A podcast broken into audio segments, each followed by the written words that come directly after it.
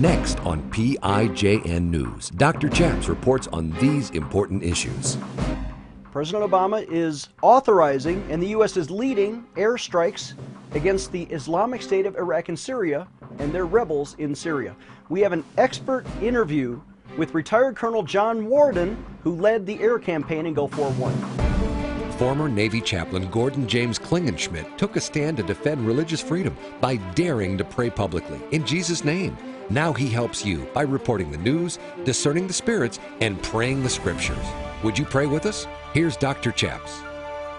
God bless you in Jesus' name. My name is Chaplain Gordon James Klingenschmitt, Dr. Chaps, and you're watching PIJN News. On this show, we like to do three things we report the news, we discern the spirits, and we pray the scriptures in Jesus' name. Are you ready to pray the news with us? In a few moments, we're going to have an expert Skype interview with retired Air Force Colonel John Warden, a brilliant strategic thinker who led and designed the original air campaign in 1991 that brought down Iraq in the first Gulf War. But first, the news. Reuters reports that the United States is now leading airstrikes against ISIS rebels in Syria. The United States and its partner nations have conducted 20 airstrikes already against the Islamic State and certain strategic targets in Syria and Iraq since Wednesday, December the 3rd. This according to U.S. Central Command. Five of six airstrikes by U.S. military forces in that region were against the contested city of Kobani near the border with Turkey. This again according to CENTCOM. Those strikes destroyed six Islamic State fighting positions and heavy weaponry. And now here is a one minute video from the Voice of America. U.S. led coalition warplanes have launched numerous airstrikes against IS extremists. Officials say that is having an impact on morale and recruitment. Secretary of Defense Chuck Hagel. ISIL continues to represent a serious threat to American interests, our allies in the Middle East, and wields still influence over a broad swath of territory in western and northern Iraq and eastern Syria.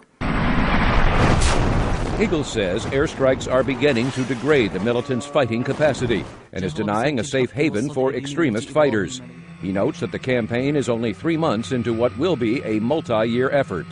And as Iraqi forces build strength, the tempo and intensity of our coalition's air campaign will accelerate in tandem.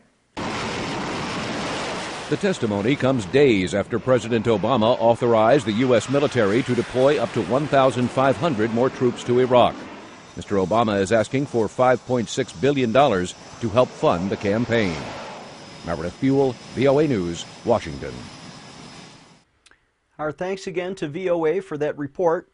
Now, also in the news over in Iraq, U.S. and partner nations have conducted a 14 day strategic series of airstrikes, mostly targeting areas in the oil producing north of the country that is not controlled by Iraq but is controlled by the Islamic State. Four of those airstrikes near Al Qaim destroyed checkpoints, armored vehicles, bunkers, fortifications, and a tactical unit, the U.S. military said.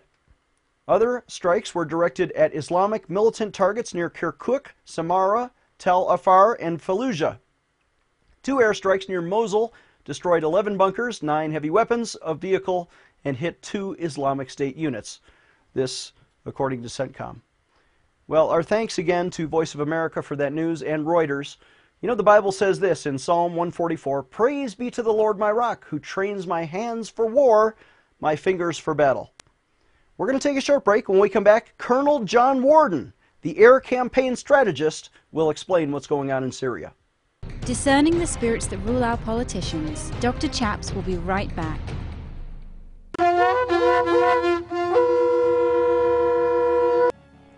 Let's take a stand with Israel today. Would you sign a petition with me?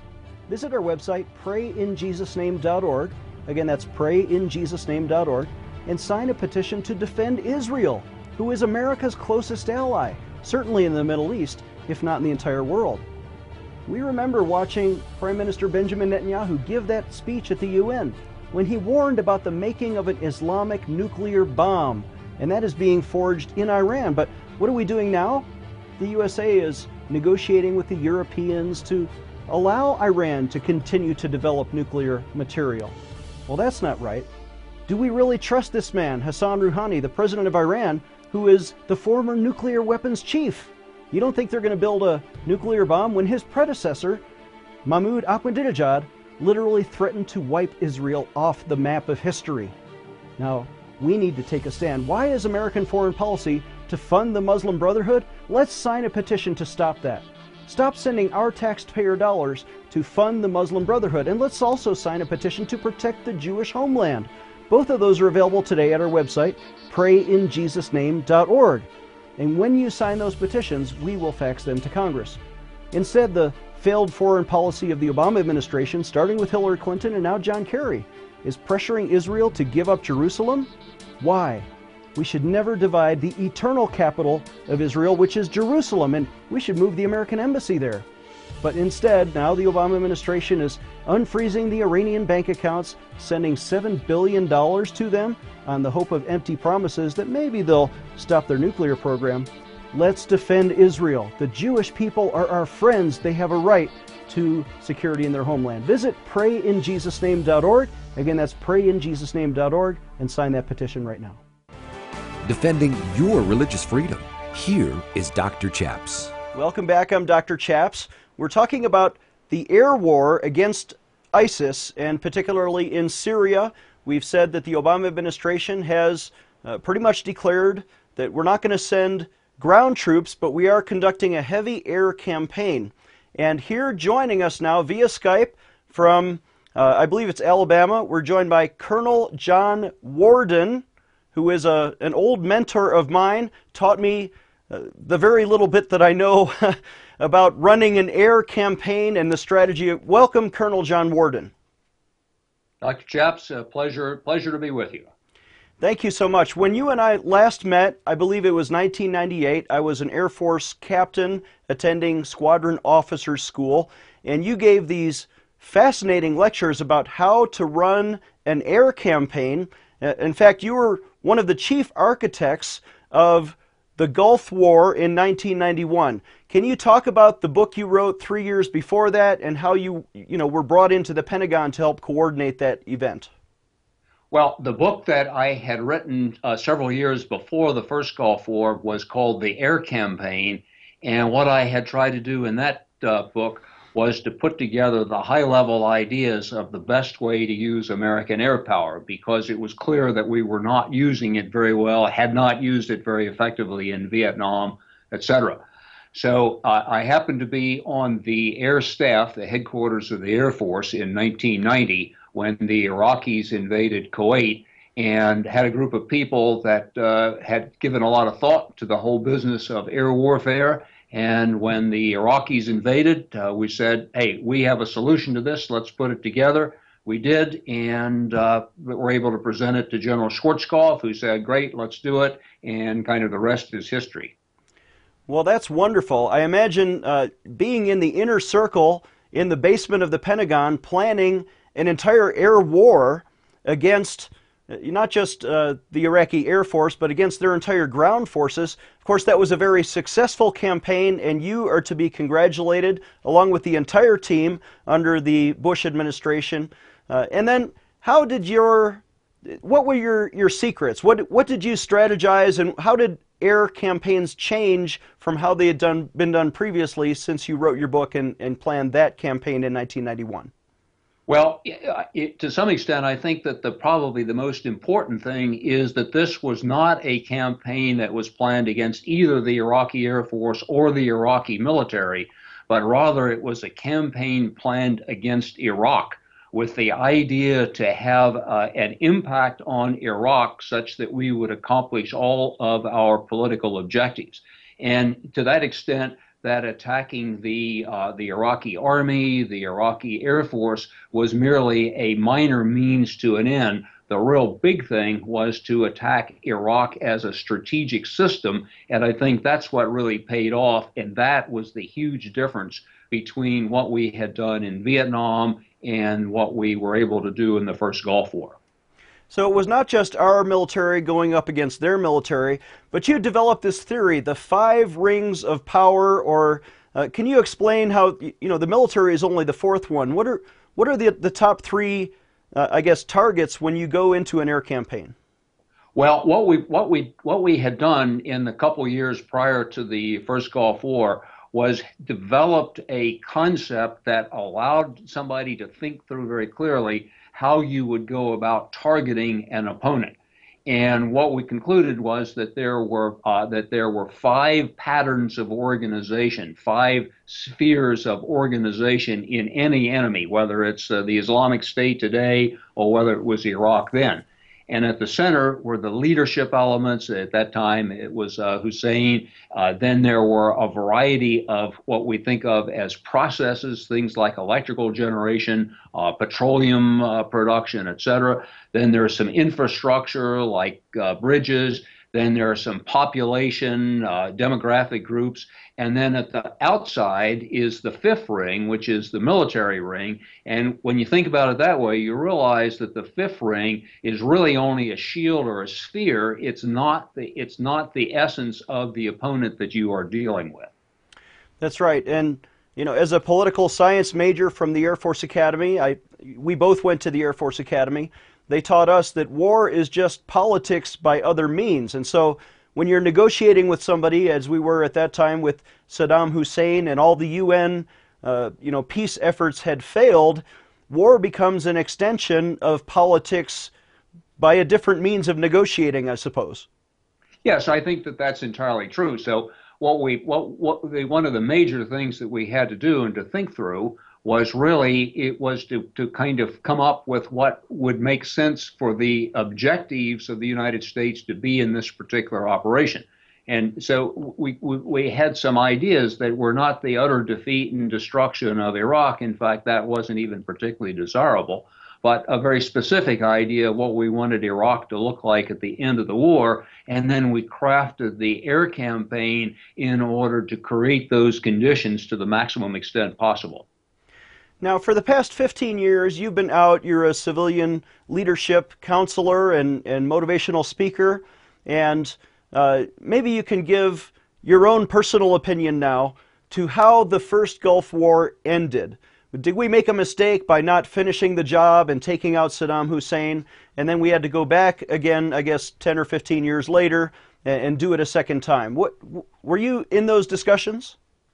Well, I, I was in some of those discussions. I certainly wasn't in the White House when the final decision was made.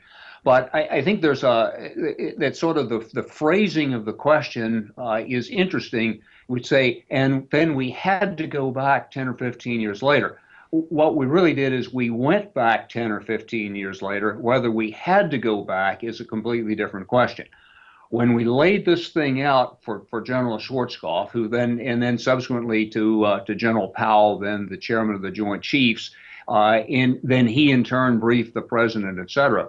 What our objective really was was to reduce Iraq as a strategic power so that it simply wouldn't have the ability to do another invasion of Kuwait. But uh, among other things, at the same time, it was extraordinarily important not to destroy Iraq as a functioning country able to defend itself and thereby create some huge vacuum that all kinds of strange things would happen in, people come in from the outside, et cetera, et cetera. So when we finished the Gulf War, that in my view, that Iraq was exactly where we wanted Iraq. It was no longer a problem, and uh, we were able to manage the minor nuisance that existed at the time through uh, through air patrols and some other things like that that were pretty inexpensive. So I, I was uh, I was I was satisfied with the with the end of the first Gulf War, and in fact had very specifically had a conversation with then Secretary of Defense Cheney, saying, "Look, as we as we conclude this war, the last thing in the world we want to do is occupy any of Iraq." I said, "It's just a impossible thing to do." And he looked me in the eye and he said, "I could not agree with you more." he, he obviously changed his mind over the next few years. well, that's uh, you know, a different chapter of history that, you know, after 9 11 and, and Iraq. We're going to take a short break, and when I come back, I'm going to ask Colonel John Warden specifically about Syria and the air campaign that the Obama administration is waging against ISIS. We'll be right back after this short commercial break. Making your voice heard in our nation's capital. Dr. Chaps will be right back. Introducing FaxCongress.com. Do you care about politics, defending pro life causes, traditional marriage, and religious freedom? At FaxCongress.com, you can create any petition to Congress, and we will convert your e petition instantly to real fax paper on your congressman's desk. And the best part? It's free. Want your voice heard by multiple congressmen? At faxcongress.com, we can blast your petition to all 535 congressmen and senators instantly, and you don't even need a fax machine. Not only do we deliver your petitions instantly, but with our dashboard feature, you can quickly recruit friends on Facebook and Twitter to co sign your petition. Do you care about a particular cause? You can build a virtual army of supporters at faxcongress.com. Do you lead a church, faith based organization, or PAC? We can even help you do fundraising. It's free. Just visit faxcongress.com and try it out. Make a difference. Sign any petition today at faxcongress.com. faxcongress.com.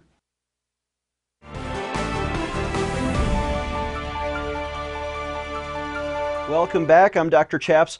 I'm joined again by my new friend, uh, actually an old friend from 1998, Colonel John Warden, one of the most strategic military thinkers in America, was the primary architect, actually wrote the book that helped us design and fight the air campaign during the first Gulf War in 1991. Welcome back, Colonel Warden. Dr. Chaps, thank you very much. So, since that time, sir, you were uh, Commandant of the Air Command and Staff College, and you worked in the Air Force for many years, had a great, successful career there. And then you got out and you formed Venturist, which is a leadership organization, and you wrote this new book, Winning in Fast Time. Can you explain how you apply some of your military principles to leadership? Well, what we really, what, what became very clear fairly quickly after we started working in the civilian world was that strategy is really strategy. So the, the, the principles of strategy that apply in wartime are precisely the same principles as apply for a business enterprise.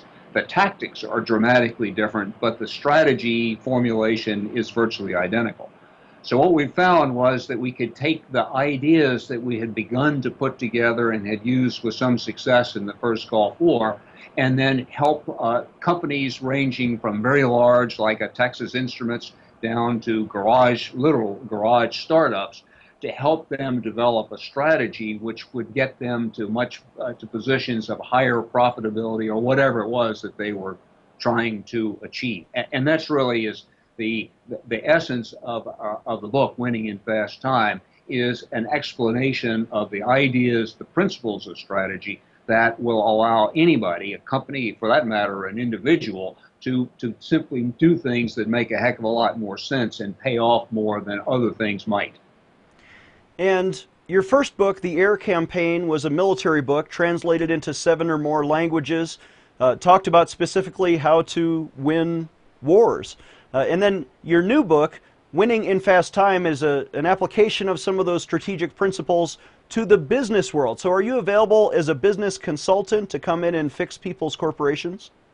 Yes, and that, in fact, that's the that's our primary business. Is really is going to companies, teaching them the the concepts of strategy, and then helping them actually to develop a strategy that's relevant for their own purposes.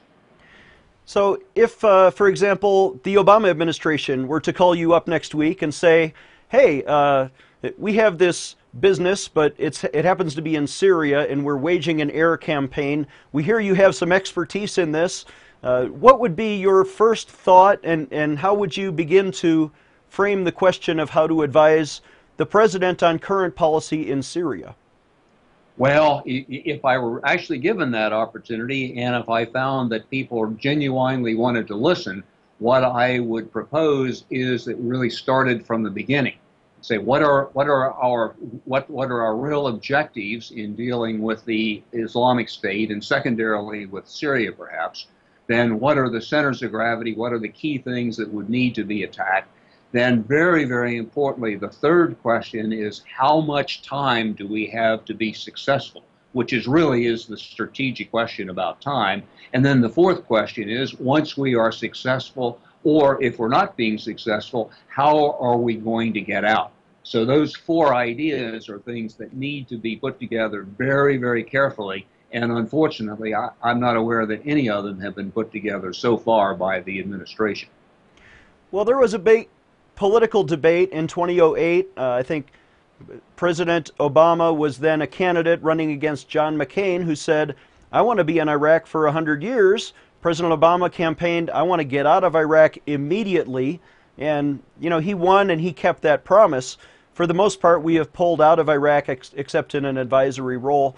And now you see the strategic consequences of that policy decision is that Iraq has collapsed. And you see the, the Islamic State, ISIS, has now risen to power. Should we be considering them as a bunch of rebels, or are they actually a government now?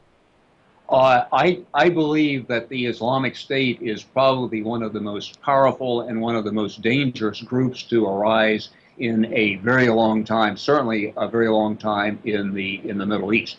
It's a very competent uh, group of people. They know exactly what it is that they're after, and they seem to be pretty well, uh, pretty pretty good about organizing themselves and conducting their operations in the face of what would appear to be pretty substantial odds. So we, the last thing in the world we want to do is not to take these people seriously and not deal with them as a really, really significant threat. Well, the challenges in the on the ground there are that you know these people are ideologues. They're deeply motivated by religion, and Muslim extremism is not just Al Qaeda, but now it's coalescing in this government over there. Uh, the president has said he doesn't want to send ground troops. So, what is left? What can be done with an air campaign? Is it even possible to win the hearts and minds of the people? Um, so the, the, the, that's a great question because I think what the real answer here is that you have got to divide the problem into two parts.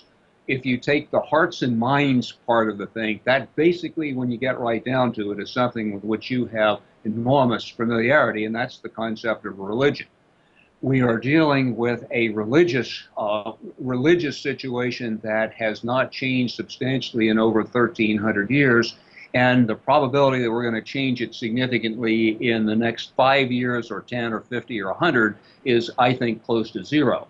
So what that does then is it says, well, is there anything we can do? And the answer is there certainly is. And the thing that we can do is to destroy the Islamic State as a functioning organization. It, it, doesn't mean that the people are going to, to, to change their views on the world or anything else, but that's, that's, that would be nice, but it's good enough for a while at, at any rate if we can break this Islamic State before it begins to coalesce and to bring in other similar groups from around the area. And all of a sudden, we're not dealing with just the Islamic State, but we're dealing with something now that covers not just Syria and Iraq, but also maybe Saudi Arabia, uh, maybe into Turkey, maybe into Lebanon, maybe on the on the on the borders of Israel. Uh, the time to break this organization is right now. And in fact, that can be done pretty effectively from the air but it can't be done effectively in the way that we've been conducting the air operation so far.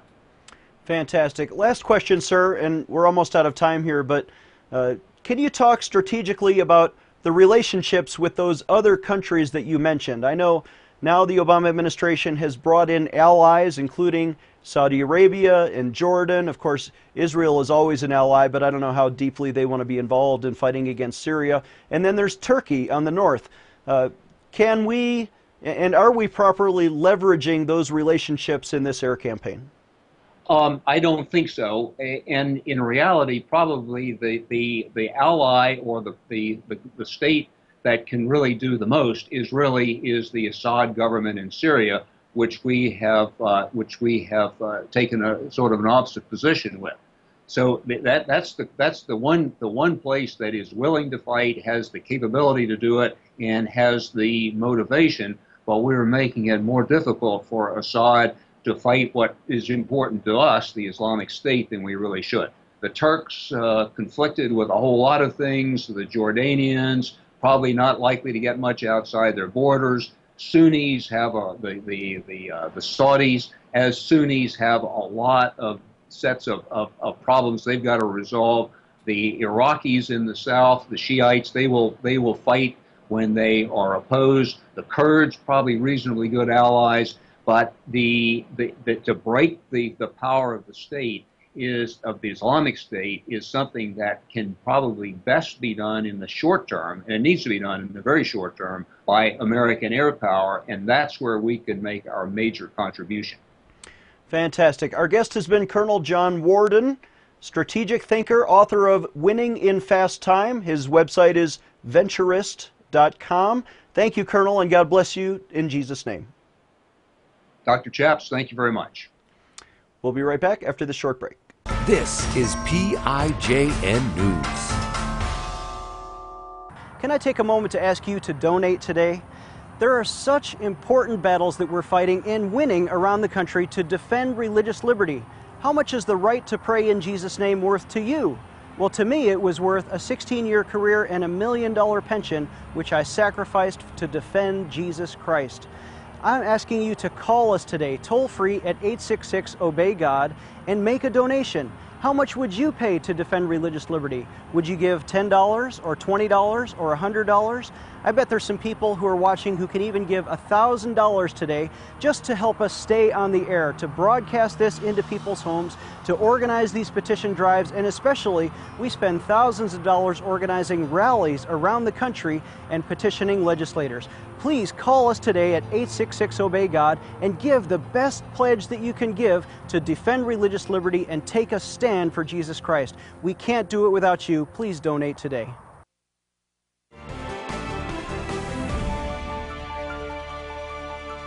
Our thanks again to Colonel John Warden for that inspiring report.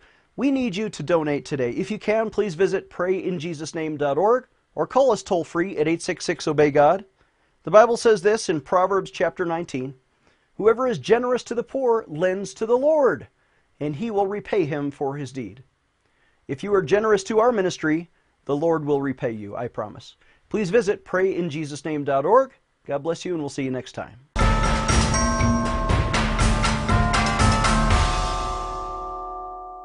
Chaplain Klingenschmitt is a graduate of the U.S. Air Force Academy who earned his PhD in theology from Regent University.